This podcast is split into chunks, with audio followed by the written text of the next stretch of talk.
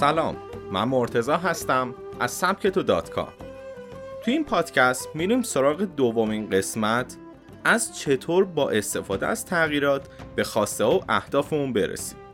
تو قسمت اول از نیاز به تغییر گفتیم. تغییر گریز ناپذیره و متوجه شدیم که برای رسیدن به اهدافمون و خواسته هایمون باید تغییر کنیم. از نوع تغییر و ماهیت های اون گفتیم.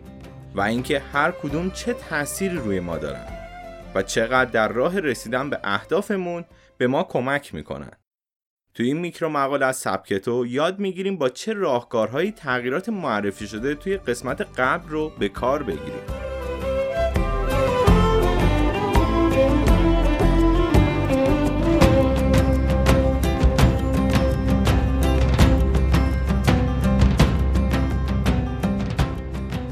می‌خوایم به اهدافمون برسیم. بررسی تفاوت بین انواع تغییرات چه اهمیتی داره؟ این یه سوال طبیعیه. به این دلیل که اینکه شما در کدوم دسته خودسازی قرار می‌گیرید اهمیت داره.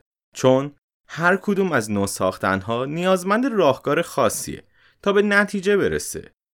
اگر راهکار درست از نو ساختنی که مناسب شماست رو به کار بگیرید فرایند تغییر سریعتر اتفاق میافته. همچنین اگر راهکار درستی به کار نگیرید وقت با ارزشتون هدر میره و نمی‌تونید از تمام قابلیت خودتون استفاده کنید.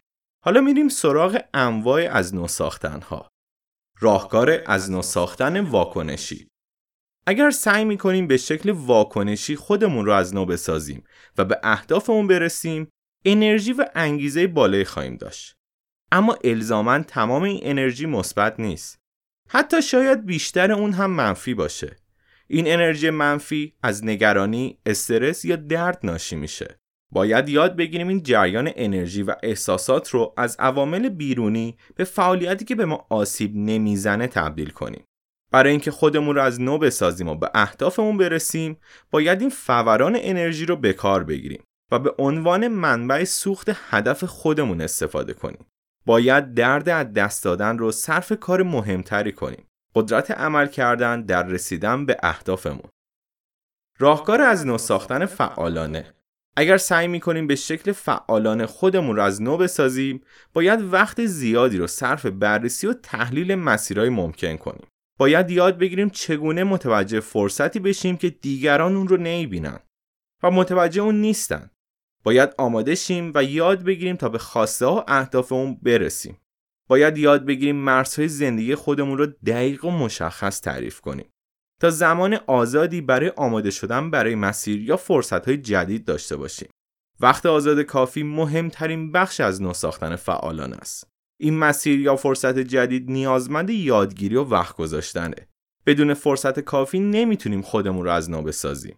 راهکار از نو ساختن انعکاسی اگر وارد مسیر از نو ساختن انعکاسی شدیم یعنی در کاری بارها شکست خوردیم. اگر حداکثر تلاش و دانش ما به موفقیت نمی انجامه راه حل ساده است. یعنی به منبع دانشی خارج از خودمون نیاز داریم. این قدم سختترین قدم برای افراد باهوشه. افراد باهوش دوست ندارن فکر کنن که جواب رو نمی‌دونن. اما واقعیت اینه که معمولا همین طرز فکر ماست که جلوی رسیدن به اهدافمون رو می‌گیره.